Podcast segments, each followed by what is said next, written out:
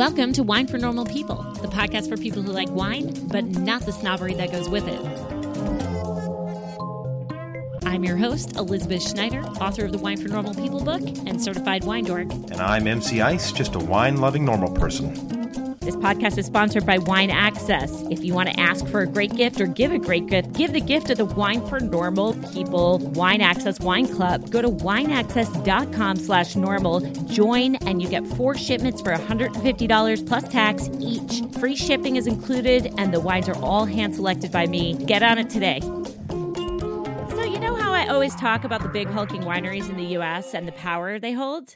And you know how I keep a list of wineries owned by the big hulking wineries? Well, there's a reason for that. And part of that reason is the feeling I've had for a while that the small family wineries were getting edged out by the big guys, especially in Napa.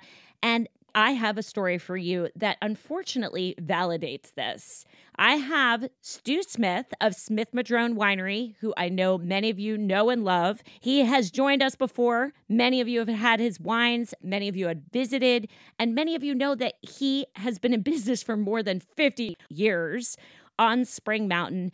They are still one of the best wineries in Napa. But Stu is going to tell us about the dealings of the Napa County government and their attempts to take away the rights of small wineries to hold tastings with people like us. Smith Madrone has joined with Hoopes Vineyard and Summit Lake to file a complaint against Napa County, and Stu is here to give us the full detail on all of this mess.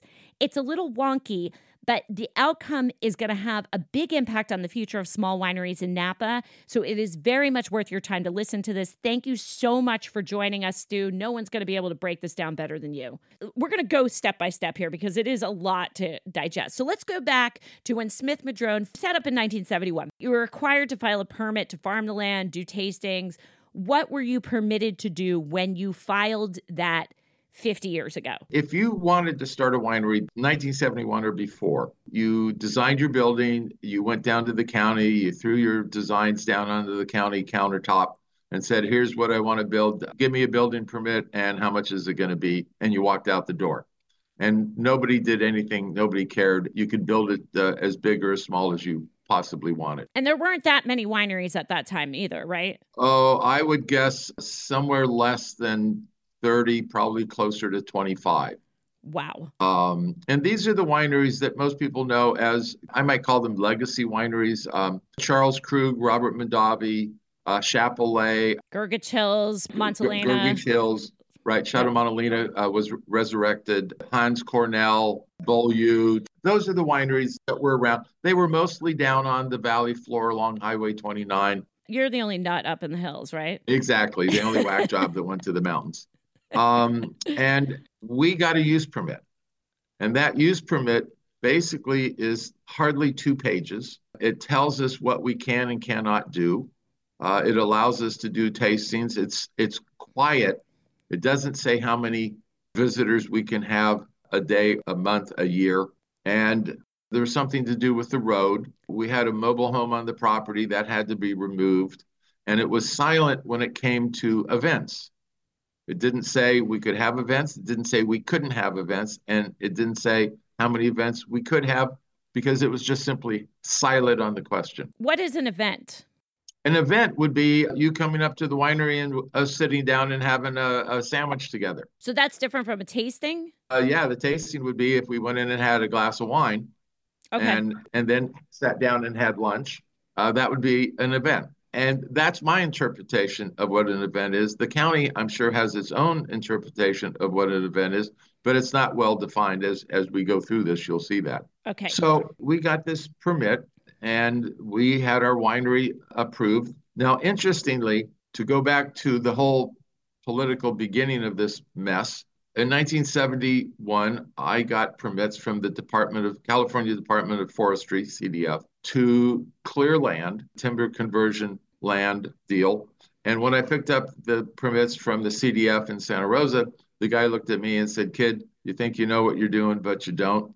And he says, As soon as you fire up your first chainsaws, the crazies are going to come out of the woodwork and attack you. And I said, No, I am a newly minted UC Davis graduate, whatever. This is good for the industry, good for the valley. It's good for Napa Valley economy. And it's good for the forest. Back then, 53 years ago, I knew that converting forest land to vineyard, checkerboarding through the mountains would be a, a an impediment to forest fires. And the guy looks at me and says, "Good luck, kid." And he was right, I was wrong. The crazies came out, Napa County in 72. We weren't finished. It was going to be a two year logging clearing program.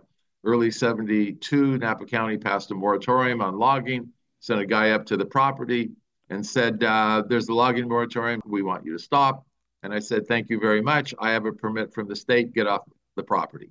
And I was right for once, and they were wrong. And they overreached because forests are a state asset, and only the state of California has the right to regulate what goes on with timber.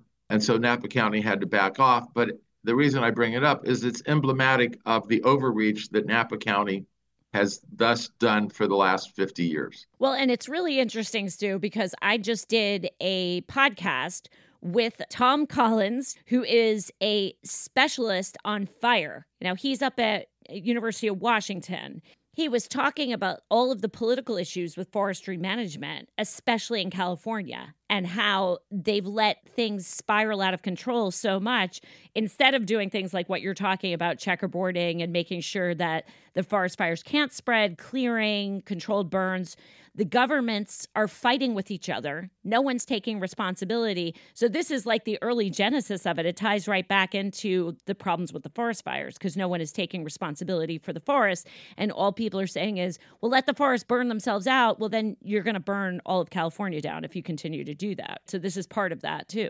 Uh, you're, you're absolutely dead on. And we have, we have people who are still fighting that doing nothing in, in the forest is the best thing to do. And it is exactly the wrong thing. And we need to manage our forests. And the reason our forests are mismanaged is because we do nothing in them. So they become overgrown. Uh, we've lost a fair number of trees to the wildfire, to the to the 2020 glass fire. And there were a few little pockets of Douglas fir trees that were unburned and I thought would last. And then what happened is that the bark beetles got in. Ugh. And the bark beetles go where the fire went, and the bark beetles then kill off the weak trees because the forests are overcrowded. Well, let me let me back up. You know, we have about 38 acres in vineyard, and my brother and I have always been concerned about fire. And so for the last 50 years, we don't do it on a major basis, but at the end of the harvest, we go out with our crew and we start clearing the brush underneath the small trees and clearing out the fuel that will ignite the larger trees and thus kill the forest. And so this is something we've been doing forever. And and what happened in Northern California is that I grew up in Southern California, and in Southern California, up to the turn of the 21st century, all of the fires were in Southern California. Right. So I grew up with the idea that there was fire always in Southern California. I go into Northern California, and only in the century change did the fires start moving into Northern California. And what happened, I believe, is that in Northern California, people were complacent. There'd been no major fires in Northern California for decades and decades and decades. And so they were immune to it because Charlie, my brother, and I had grown up in Southern California. We were always aware and conscious and knew then it wasn't if there was going to be a fire, it was only when the fire would come. And so with the glass fire, we lost no structures, no buildings, no vineyard. We farm in a fire safe way. Anyway, that's that's besides. But, but I do want to point out that a lot of your neighbors were wiped out completely oh, oh because oh, that sure. was not the case. Let's get back to this. So for almost 20 years, you're kicking along, everything's fine, and then 1990 something happens with right. the so, permits. So what happened there is that, and, and a friend of mine, a good friend, Jay Corley of Monticello Winery, was on the board of uh, the planning commission. And two wineries came across the board that he was concerned about. One of them was Peju Winery, right mm-hmm. on uh, Highway 29, yep. and the other one was uh, Clos Pegase, closer to Calistoga. And he and a number of other people, not me particularly, were concerned that wineries were starting to morph into visitor centers, and the winery part of it was being minimized so basically, what you had was a the fear. Let's put it that way. The fear was that you would have a little teeny winery and a great big tasting area for people. And was that really what we wanted in the Napa Valley? Well, frankly, that's how we got to the Disneyland of wine. Exactly. And so, what was created in it got passed in January of 1990 is what's called the Winery Definition Ordinance, otherwise known as the WDO. And in the very beginning, the Napa Valley Vintners responded to the county, you know, how do you define a winery? And the definition was something like you crush grapes, ferment them, press them, and make them into wine from grapes. So there, there became a, a tug of war between minimal definition and over definition. And what happened is that they looked at and said, well, okay, if you're going to build a winery, only 40% can be administrative or tasting, something of that nature. And I forgot the exact numbers. And that the dominant part of the building, let's just say 60%, I don't know what it was then, has to be winemaking. And then uh, if you sold tchotchkes, the tchotchkes had to be labeled. In other words, they had to be wine related. Or if you were doing, let's say, hats, they had to be labeled with your name on them. So you couldn't just sell anything. Yeah, it had to be right. something winey. Exactly. And we all agreed that this was a, a, a good thing. We didn't want to create little department stores in the middle of the vineyard attached to a teeny part of, of a winery. So you had your Yves Saint Laurent or your Dance This or your whatever that or, you know, Diane von Furstenberg's whatever. We all agreed that that's not what we wanted. And so we moved forward. And then at the same time, we created what was called the 75% rule. And that is that 75% of all the grapes that you crush, if you are in Napa County, must come from Napa Valley. You cannot crush 10 tons of Cabernet Sauvignon from Napa Valley if you're a winery, and a thousand tons from the uh, Central, Coast. the Central Coast or or the Central Valley or from right. Fresno. Bring it in from Fresno. So we all agreed with that. Now, in retrospect, almost no one doesn't think that that law, if challenged, would go away because it's unfair competition before the law. And that that is all held together for all of these years by what we all think of as a gentleman's agreement. And these rules, these WDO rules, were the most restrictive of any county in America that allows grape growing and winemaking. This is 1990 that yes. we put the clamps on. Right. So what happened there is that there were two permits that you could get. You had to go through and get a use permit and go through a hearing. Our use permit, as I said, is barely two pages long. You could also go in and get a small winery exemption permit. And again, this was brand new. Nobody really knew how to handle any of this. So the county didn't know how to handle it. We, the industry, didn't know how to handle it. This started in 71. The winery definition came in in 1990. Uh, 1990. And in that 20 years, we learned a lot. And there's a winery database that is on the county website that they didn't tell any, anybody about. When did they make that? We don't know. Okay, so let's get into it. So now we have 1990 and then the next big trouble point is about 2016, right? So you guys marched along for a while, and all the while from 1990 through the early 2000s, we see terrific growth throughout Napa. And all of the things that it sounds like you are saying about the wineries that you did not want in the winery definition ordinance to me sounds like it all actually happened because a lot of these places are just places for people to have events and bachelorette parties and blah blah blah blah right? You know and they they guide they put it in the guise it's, of tasting but it we know what it is right? That's a little harsh because the winery definition ordinance kept a cap on a lot of it. But what happened is that in 1990 and beyond that use permit that was two pages to me turns into a inch and a half thick document that takes four to five years to get and costs a million dollars or more in processing fees and uh, environmental impact reports. Now there's a, a attitude from a certain part of the populace in the valley that goes, we don't want any more vineyards, we don't want any more tourists, we don't want any more anything. And so they oppose everything. And I mean, we have known this for a while. Only very rich people now can set up wineries in Napa. You have to be oh, loaded. Oh, you, you have to be loaded. As a matter of fact, one of my favorite sayings is that the billionaires are driving the millionaires out.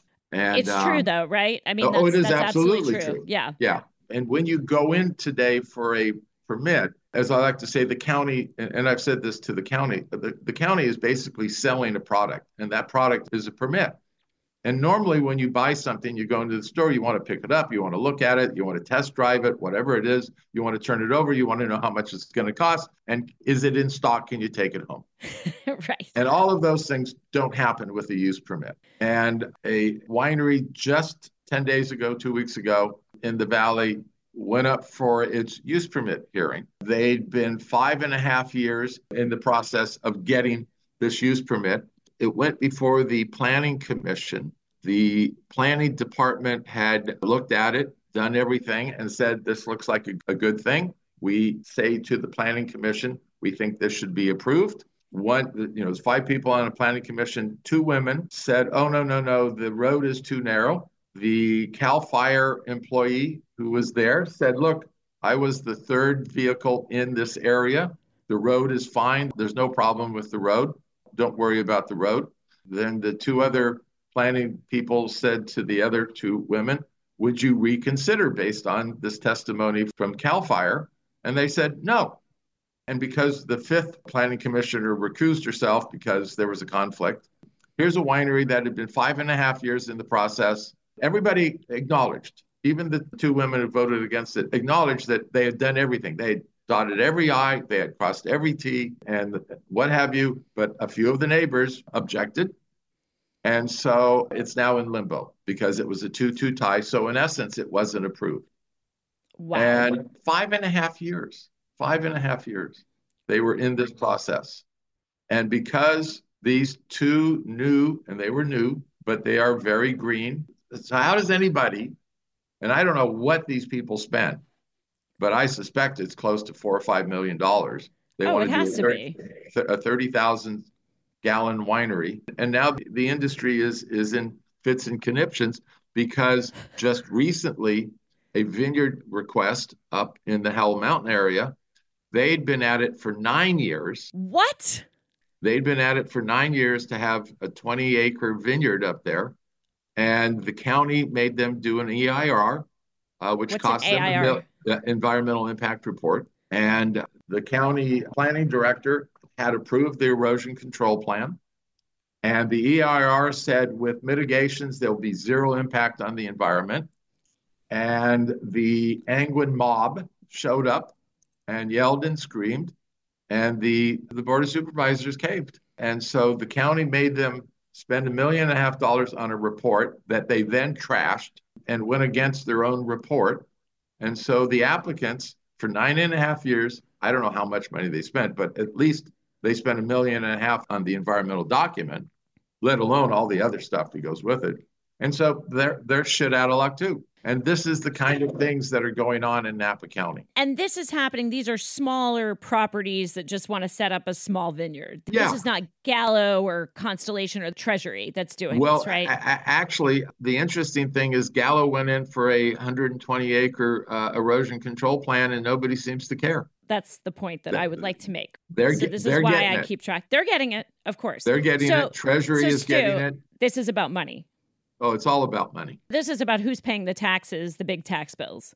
right? Is that correct? Yes. Okay. So let's talk about Well, that's what that's a happened. good part of it. It's not all of it, and in fact, Elizabeth, one of the things that we constantly, we the little the little guys, are going. Who is the malevolent hand behind the county that is treating us? We think so unfairly. And let's get back into where this all started. Recently started, and that's with Lindsay Hoopes. Yep. Lindsay bought a winery called Hopper Creek Winery just south of Yountville. And it was a winery that was having tours and tastings. And she bought it thinking that everything was okay because you can transfer the permit, right? because you can transfer the permit. So then, for whatever reason, the county sent her a cease and desist or a lawsuit, I can't remember which, that basically said, uh, you need to stop what you're doing. And she has artfully has two Airstream trailers on the property. You know, you can see that they're objects to art type deal. Nobody's living in them. They're there as part of the decor. You know how at Home Depot there are all these lights. You know, you can buy these these outdoor nighttime Yes. lights.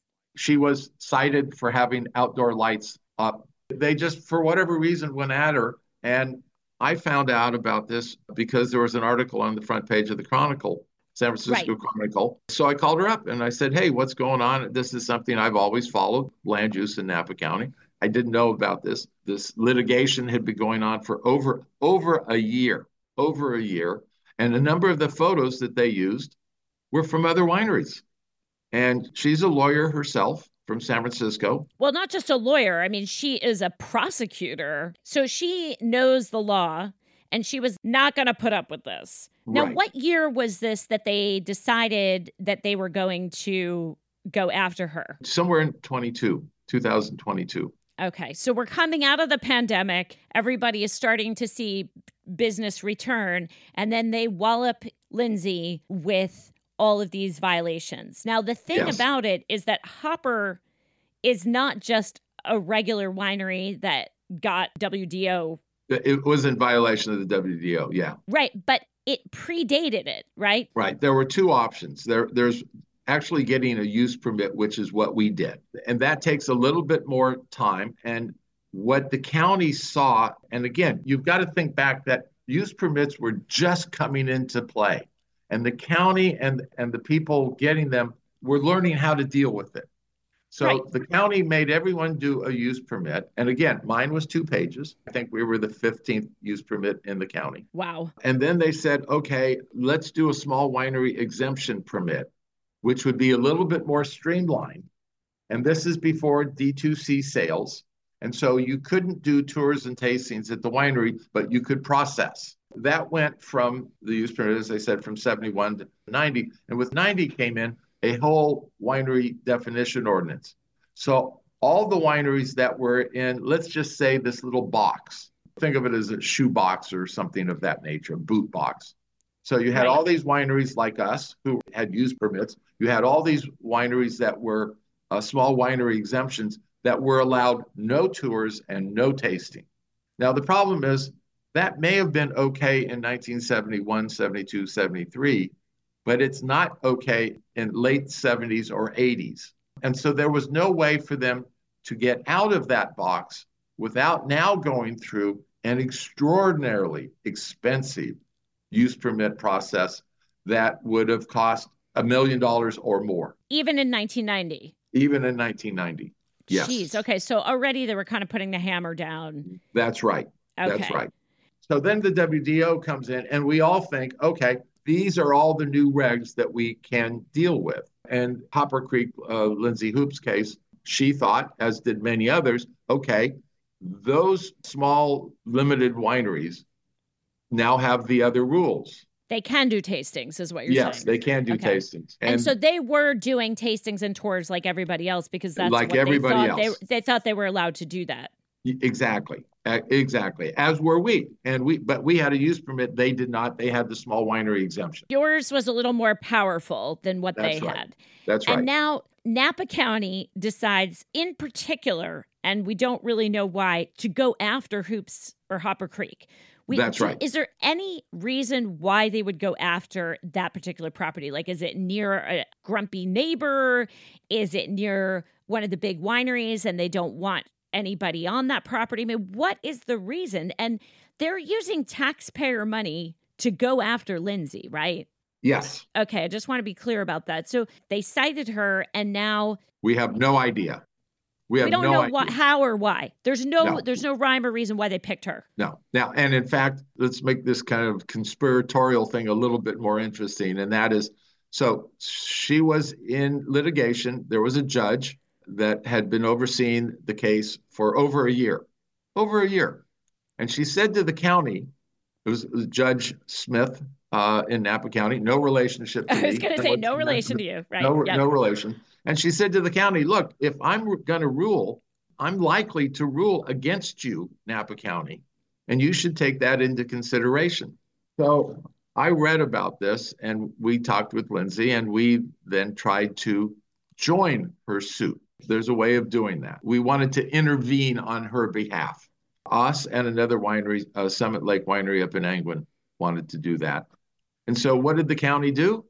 The county went and said to Judge Smith, who'd been there for over a year, and said, Look, I'm looking to rule against you. They uh, challenged her impartiality because her husband works in the wine industry. How are you going to find a judge in Napa County who has no relation to the wine industry? Exactly. Exactly. So I mean, anyway, maybe in Sonoma, there's other industry in Sonoma, but Napa doesn't have any other industry really. That's right. And so they got her thrown off the case, and she, so she had why, to recuse herself. Ask, why did she tell them that's how she was going to rule, though? She did not um, need to do that. I'm not a lawyer. I don't. I, I can't answer that. A judge is not required to tell anybody what their ruling is going to be. They're just required to rule. So it seems to me that's also very sketchy that she would warn them ahead of time. This is how I'm going to rule. I don't think it's that unusual. I think what happens is that a judge is trying to to end a long litigation and is looking at the, the two plaintiffs uh, whatever they're supposed to be called, and goes, Look, this is the way this thing is going. Is there a way to settle this? Is there a way to oh, end it? So you think, okay, you got it. And, got and it, so it, it's yes. it's not showing uh, unfairness to one side or giving an advantage to the other side. It's really trying to show both sides where this case is going. It's already been over a year. Maybe the, the idea is that the judge has the need to let people know so that this can come to a conclusion. Uh, that, that's how I see it. So now start over. If you think that what went on in the first part of this podcast was a little crazy, wait till you get to the second part of the show because it gets a lot more bonkers. And Smith Madrone makes such excellent wines. We do not want to see people like this go out of business. And you know where you can get Smith Madrone wines? You can get them on wineaccess.com slash WFNP, where you're going to get 10% off your first order. Wine Access has great relationships. Some with small producers, Wine Access is trying to give us access to these people and help keep them alive. If you want to support small wineries, ordering through Wine Access is a great way to do that. They have very special relationships with producers and with distributors and importers. We are so lucky to have access to them and to have a team of people dedicated to finding wines that are special and unique and from these smaller producers. Go to wineaccess.com slash normal. Also if you want to hit the easy button you can gift a wine club membership to someone. You can get them into the wine access wine for normal people wine club. It is four shipments a year of six bottles for $150 plus tax, but the shipping is free. I hand select all the wines. If you're looking for a last minute gift, go to wineaccess.com slash WFNP so you can get into the site and get a gift card. I will be getting gift cards for some people that are business associates and friends. MCI gets Wine Access gift cards for people every year. It's like giving the recipient access to a wine store that has all amazing, fabulous wines. WineAccess.com slash normal to join the wine club or gift the wine club and wineaccess.com slash WFNP to see the page of my picks, get into that site and get a gift card. Also, give yourself a great gift and join Patreon, P-A-T-R-E-O-N dot com slash wine for normal people is how you will get access to the community. It is one of the best gifts that you can give yourself. This is a community of wonderful people. People really enjoy being part of this small wine community where there's a lot of like minded individuals. It is all positive. Gosh, where can you say that on the internet? Really, almost nowhere. So join Patreon today. Also, help keep the podcast going. As we said in episode 500, without Patreon, this podcast would not exist. So if you really love the show, think about joining today. It's $22 a year for a membership at the most basic level. We would love to have you. Patreon, P-A-T-R-E-O-N dot com slash wine for normal people is how you'll do that. And don't forget, sparkling wine class coming up, Pinot Noir around the world. And I'm about to launch two more classes for the end of January and the beginning of February. And you can get a Wine for Normal People gift certificate at winefornormalpeople.com slash classes. And now let's get back to the show with Stu Smith, where he's about to explain that things have gotten even crazier. 2022 is when they cited Lindsay. She goes into litigation. It takes a year. And then you and Summit Lake say, we want to get in on this. That's right. What is very interesting, and I just want to point this out, is that you really don't have any skin in this game, Stu, in the sense that you can do what you want pretty much, right? Well, here's really the heart of the matter. As I mentioned, the winery database. And the winery database, we found out about a year and a half ago. What is it? Somewhere on the county's website is a printout. It's eight pages long and it has every winery, every parcel number, uh, how big the winery is, when they were permitted, when they became active, how many visitors per day, how many visitors per week, how many visitors per year, how many employees. Are you required to report that? When you get your permit, you have to report all of that. Well, how would they know how many visitors you have a year, though? That's part of your permit. The maximum is permitted, not how many you actually have. That's right. It- it's it's how many you are actually permitted. So Got let's it. go back to our permit. Our permit is silent on the number. Ergo, we have unlimited amount. I find out about this document and I go look at my Smith Madrone list and it says I am limited to 10 visitors a week and zero events. Now, my permit and my interpretation and my operation is that I have unlimited visitors. They can't just drive in on the property. It's by appointment. And I have unlimited events and unlimited number of people per event. Now, I don't do very many events, so that's not a big deal, but I do do events and some of them are over 100 people, some of them mostly are, are smaller. And that difference, they looked at my permit and someone without telling me, without notifying me, without going through a hearing, which is what I had to do to get my permit, changed it from unlimited to 10 a week. And they also said no events. They did not notify me about this. On the document, it says, which is dated February 2019, And no one told you nobody told us. years ago. You've been, uh, technically been in violation for years They- and had no they would- idea. they could claim that, but they didn't notify us, nor did they notify anybody else. So let's just look at where I was the day before they did this and the day after. So the day before this, I had a permit that I I believe and, and our attorney believed is unlimited visitors and unlimited events. for 50 years. Right, That's the thing, right. right? Right. But the day after that someone did this, that has cost us a huge amount of money. And and this is why we we tried to get into the lawsuit is to clarify just this type of thing. So they as I like to say, someone in the dark of night in a back room decided arbitrarily and capriciously that we now had only 10 visitors per week. We have done a Freedom of Information Act asking when was this done? Who asked to have it done? Who actually did it? Who is the person and under what basis that they decided who got whatever? And the, the Freedom of Information Act has a timeline, and they have now once said we need it to extend it, and we're expecting a second extension because they don't want to tell us. Let's just say that you were Charles Krug or Chateau Montelena who got the permits around the same time. I wonder what their limitations are. I bet they're not the same. Oh, no. Well, I can tell you that in this whole deal, the top, and this is just pre WDO wineries, the top 20 wineries that have the most permit, the top 20 wineries have 70% of all of the visitors per day. and the small wineries have an average of 16 visitors per day. So you can see it is skewed to the larger wineries.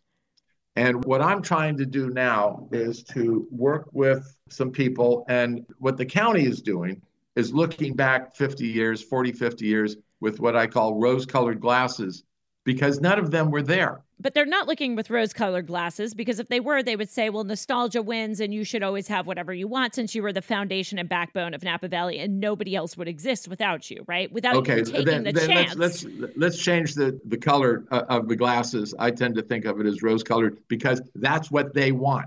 They did this wearing their glasses, wanting what they want, which is they want to control this group of wineries that is still in this box. And my deal is we were there, we we know what was going on. This was never the intent of the county at that time to do what they're now doing. And so um, that's why we got into the lawsuit. Our concern now is whether we go into federal court and sue them because they've taken a, a, fair amount of our value. And one of the things that we have is that the winery has gone up in value because we've established vineyards, we've established a good brand, we have this permit, and now they've they've in essence taken from us property rights without due process. So when this came up about a month and a half ago, two months ago, I went around to a bunch of my friends who have been like me. Right. And I have said to them, look, this is what I'm doing. And there was a meeting of a number, not a lot, not as many as I would like, of small wineries. And everyone that I spoke to and everyone that showed up at this meeting said, we love what you're doing. Go for it. We are scared to death of the county. Why? Because why? Why? the Why? County, because the county can be mean, uh, difficult. Uh, we see what's going on with Lindsay Hoopes. They don't want to get involved in it. They, they don't want to get into these other issues. And you know, there there was originally 190 wineries that are in the small winery use permit area, and we're going.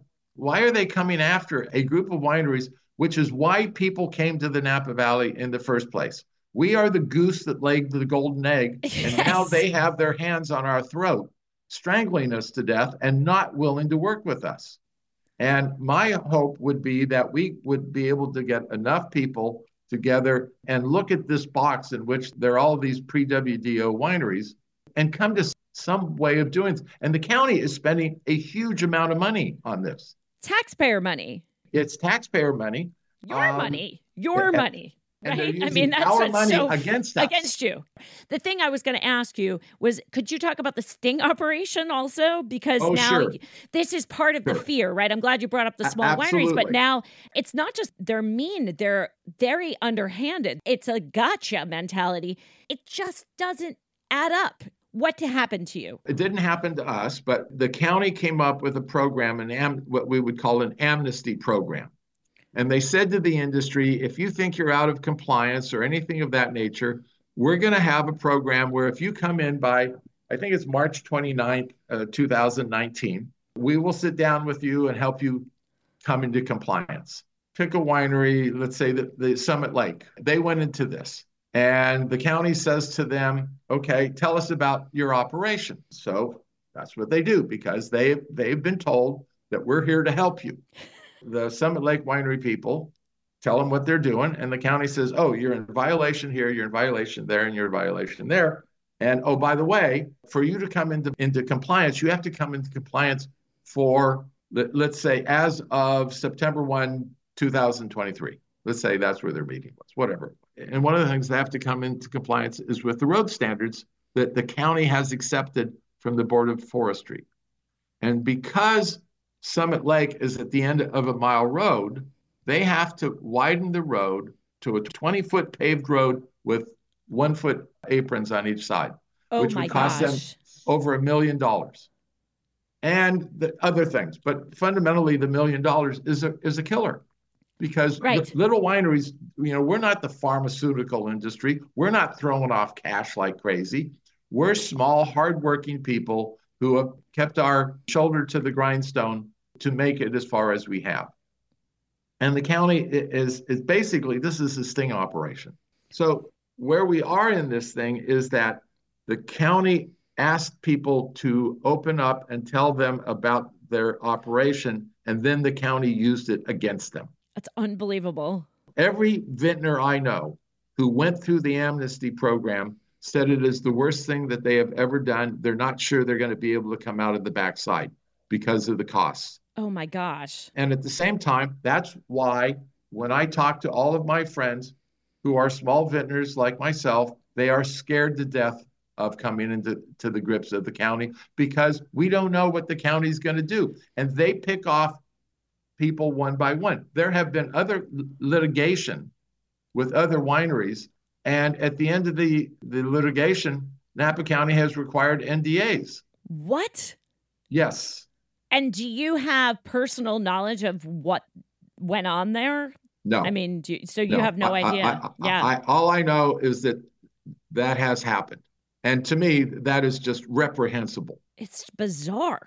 Okay, go back to your question that I skipped Yeah. back on. Uh, Yep.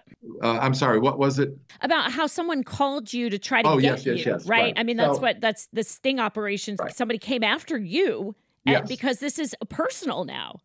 Yes. So Lindsay Hoopes, we've become very close with, and she said, by the way, be careful of this. The county will try to do a sting operation on you. And we said, what's that? And they said, well, they'll call up or email or what have you and say, by the way, can we come up? And it happened in my case, we think, in my case. I said, well, you know, I'd like to have a birthday party up there for my friends, and do you take a credit card? And I and it was Harvest, and I said, no, that just doesn't sound like something we can do. My wife, who most of our emails through the winery, got an email request saying the same thing. We'd like to have a birthday party up there for 12 or 14 people. Do you take credit cards? Julianne had found out from Lindsay that you can ask, Are you with Napa County? And Napa County, by law, must say yes or no. In other words, the person, if he's not, would say, What are you talking about? Right. The county has to say by law, yes. And that's what happened. And that's what happened to Summit Lake. And it happened to me, although I didn't, I hadn't been informed that this Right. is the possibility by the county. But Julianne got it on an email. And when we were in court and this came up, the county says, well, that's only an allegation. Well, we've now had to turn in the copies of the email, and the county did it. And so they're out there looking. Has the time to do this? I mean, this is the other, you know, again, taxpayer money. I don't understand, and I guess that you don't either. Is it negative impact on traffic and noise and life in Napa? Are the small wineries having a disproportionate share of ruining lifestyle for the people that live in Napa Valley? What is their end game? And it seems like what you're saying is the large wineries are not subject to any of these problems, right? They're not having any of this. So is it they only want a place with large wineries that pay huge taxes? What is the goal in reducing the number of family wineries? I'm going to tell you this, Stu, and it's not something that you want to hear, but you know, I don't come to Napa because I don't like the attitude of a lot of people. I stay on the other side of the Mayacamas because of the people. And I think a lot of people have come to that, but they are feeding into this. I mean, they're making it now so expensive, right? Anyway. So now you're only getting people who can afford really expensive tastings. And in addition, now you're trying to force out the whole grassroots of Napa. I mean, in my opinion, the only exciting thing in Napa is you, right? You it and is- the people like you. Right. So it gets back to why are they doing this? Yes. Um, and you know, we've talked about the malevolent hand. I think there's also a issue with what we might call a house of cards, and that is that there are all of these regulations. So Napa County has the winery definition ordinance, has the cons- conservation ordinance, also known as the hillside ordinance. We have the ag preserve. We have a thing called the uh, viewshed ordinance. We have all of these ordinances that no other county in California or the United States has for a wine industry. And I think what they're afraid of is that if someone finally wins one of their suits, it'll be a house of cards and the whole thing will come down. So, as an example, I mentioned to you the 75% rule, which there's no question it's illegal. Right. Um, and so only the, the goodwill of the industry is it not challenged. You look at the visitation, the highest percentage of visitors go to the largest wineries. And our argument is why should there be a limitation on where the visitors go? You know, I have friends who only have one visitor a day. And back to this winery definition ordinance, there are a number of wineries that have, let's say, 10 visitors per day, but then in the per week column, they're only allowed five. It makes no sense. It is a complete hodgepodge of garbage. But back to the House of Cards, we think that's a big part of it. I also think there may be an issue with Prop 13. And Prop 13 was passed back in, in the early 70s, and it only allows property taxes to go up 1% to 2% a year. So Ah. if we sell, that probably would go up 10 times. So it's all about the money. And it gets back to the money. We don't know this, but this is the way a lot of us think it's going. And that is that those of us who have been around for a long time, the small wineries that are in the pre WDO, we're not paying our fair share of taxes. They want that tax money because that's what government lives on is tax money. And they've ne- there's never a government anywhere in the world that doesn't want more money. We see this as a possibility, but we don't know. We speculate all the time. We go out and I talk to people and friends, and they go, Why is this county doing? We don't have an answer. Now, with Lindsay Hoopes, let's go back to Lindsay. Lindsay went to the county and said, Look, come on out, show me where I'm in violation. She's got a chicken coop that is too big, they claim. She goes, okay. I don't know how big a chicken coop is supposed to be. I know a little chicken coop is not good for the chickens, but how big can I go? And she said, I have a saw. Come out here and we'll cut this sucker down to size. Let's deal with this. She is not only attorney, but she has an attorney representing her additionally. And that attorney goes to the county and says, Come on out, let's discuss this. The county right. says no.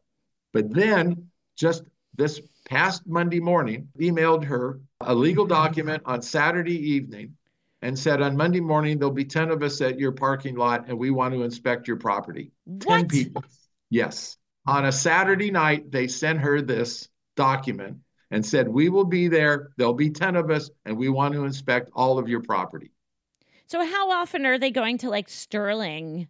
I'm just right. pointing it out, or even Paju. Right. Here's the other issue, and that is that we all believe that the county is trying to very much pick off each winery one by one. That's what it seems and, like, right? Yes, and the, the they they picked on the wrong gal uh, with Lindsay because oh, yeah. she's tough as nails and she can fight back and she has a big bite because she not only is an attorney, a prosecutor, she also teaches the stuff at UC Law. So she, she she knows how to do this. I'm working trying with some politicians on the state level to try to get them to come in and take a look at this. And, and I'm hoping, maybe completely premature, to try to get some common sense brought into this thing because this is all about money, a great deal of money that the county is spending will go to spend. So the county's uh, legal budget went from $225,000 last year to over a million dollars, somewhere north of a million dollars this year. Wow. And that's the, that's taxpayer money. And that shouldn't be used on frivolous and stupid lawsuits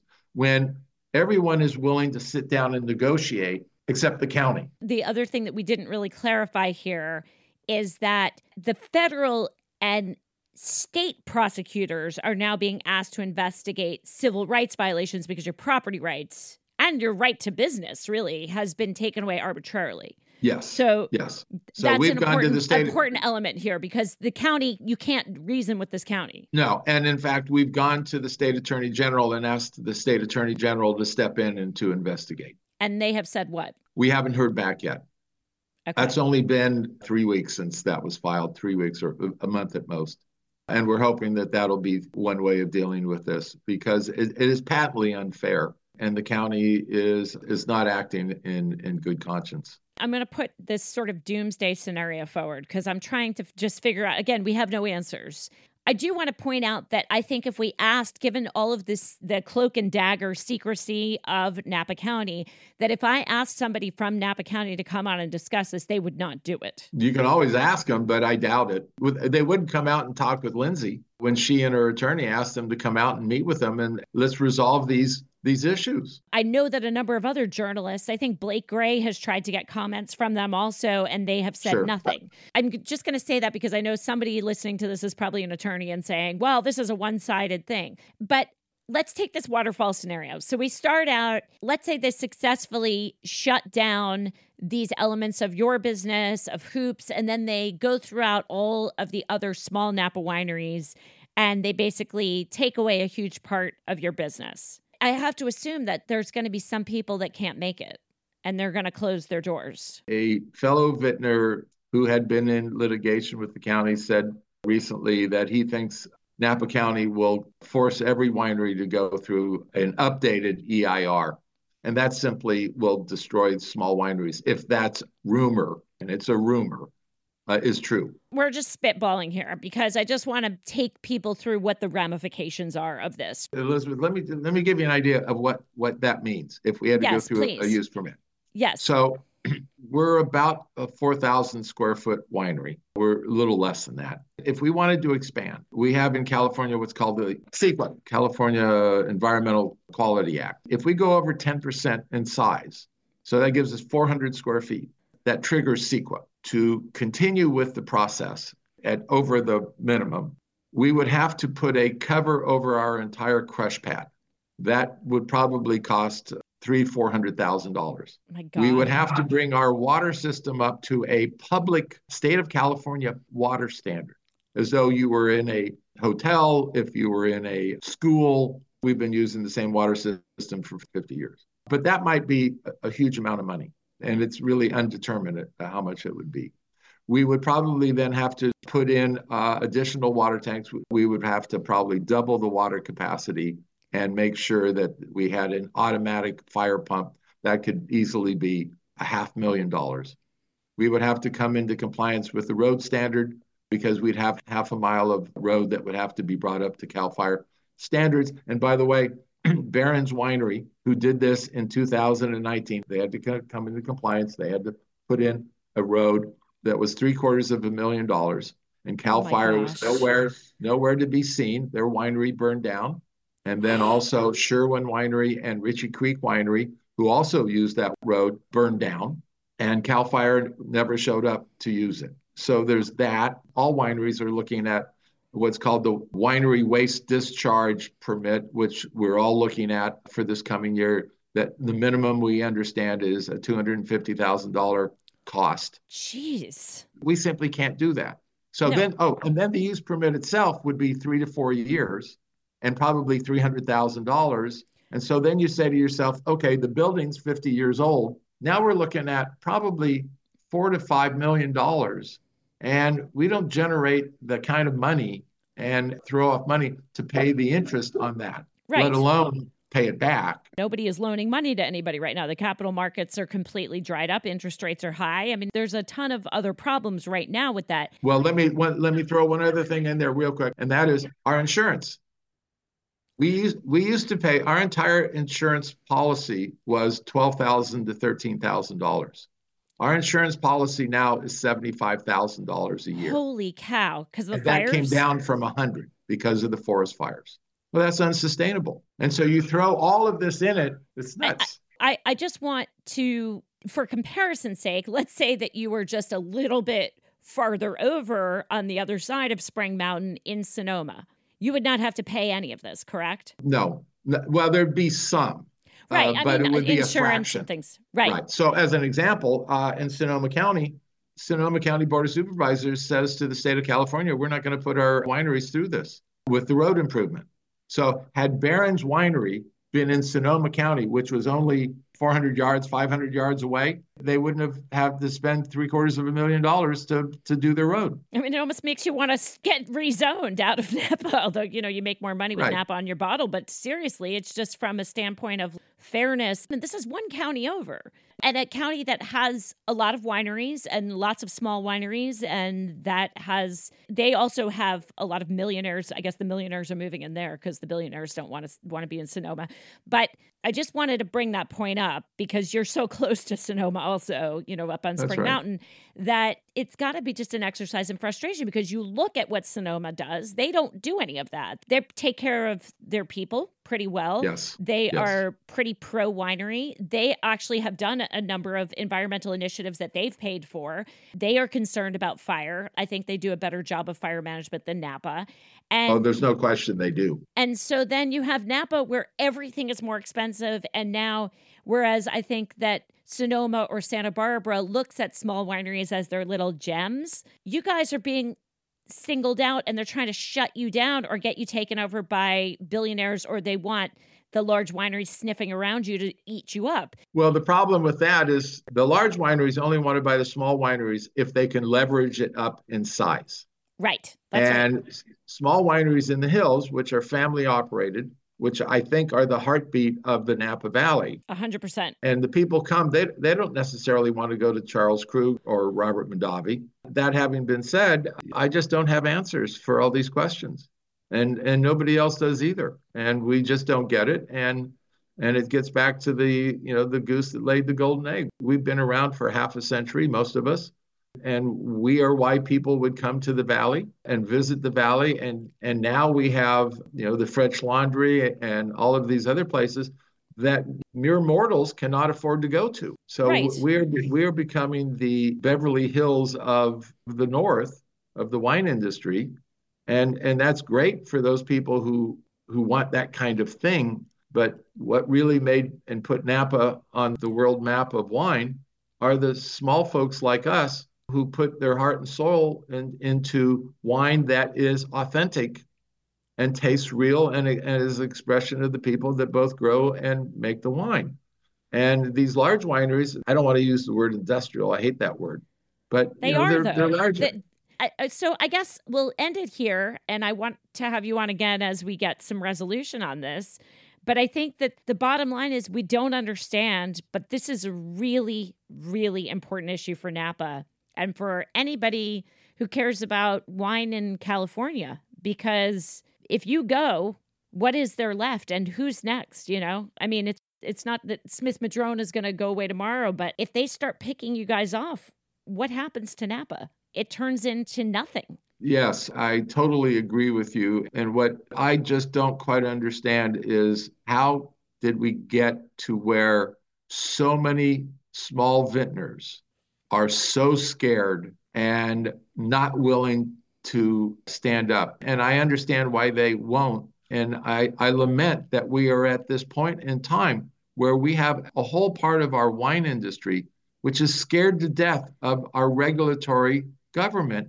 And government should not be that way. I mean, to me, mm-hmm. that is such a damnation for how the county has operated when so many people are not willing to speak up.